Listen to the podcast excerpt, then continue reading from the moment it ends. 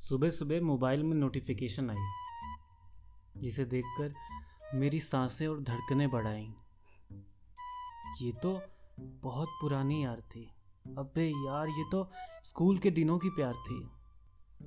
मुझे अब तक लग रहा था कि जिसकी कोई पृथ्वी नहीं, मैं वो चाँद हूँ। पर हे भगवान, मैं अभी तक इसे याद हूँ। उससे मैंने बातें की और पुराने दिनों को याद दिलाया। उसने घर का एड्रेस भेजा और शाम को मिलने घर पे बुलाया। मैं खुशी के मारे चिल्लाने लगा। ख्वाबों में उसके लिए फिर से ताजमहल बनवाने लगा। शाम को जल्दी नहाया, शेविंग की और ढंग के कपड़े पहने।